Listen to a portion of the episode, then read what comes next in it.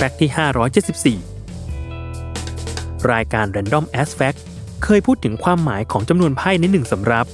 ซึ่งเชื่อมโยงกับเวลาในหนึ่งปีกันไปแล้ว แต่คราวนี้เรามีเกร็ดเกี่ยวกับไพ่เรื่องใหม่ ซึ่งเป็นไพ่สำรับพิเศษที่ซ่อนลายแทงลับเอาไว้ และถูกนำมาใช้ในช่วงสงครามมาฝากกัน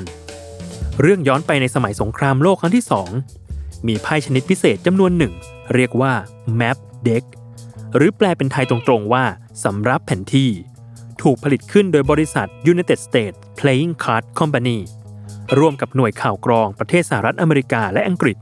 เพื่อส่งไปให้ฐานอเมริกัน ที่ถูกจับกุมตัวอยู่ในค่ายกักกันเฉลยสงคราม ประเทศเยอรมนี แม้ภายนอกของไพ่สำรับนี้ จะดูเป็นไพ่หน้าตาธรรมดาธรรมดา แต่ภายในของมันแฝงความพิเศษไว้ก็คือ เมื่อไพ่เหล่านี้เปียกน้ำ เชลยศึกชาวอเมริกันจะพบกับชิ้นส่วนแผนที่เส้นทางการหลบหนี ออกมาจากค่ายกักกันเยอรมัน ซ่อนอยู่ภายใต้กระดาษไพ่ที่ประกบกันอยู่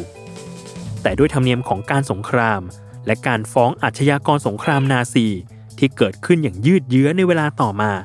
ทำให้เรื่องราวการผลิตไพ่ map deck ถูกเก็บไว้เป็นความลับระดับสูงอยู่หลายปี ถึงขนาดที่แทบไม่มีข้อมูลหรือหลักฐานเลยว่าไพ่ชนิดนี้ถูกผลิตขึ้นมาจำนวนเท่าไหร่ และสุดท้ายแล้ว มีนายทหารกี่นายที่รอดมาได้ด้วยภัยชนิดพิเศษสำรับนี้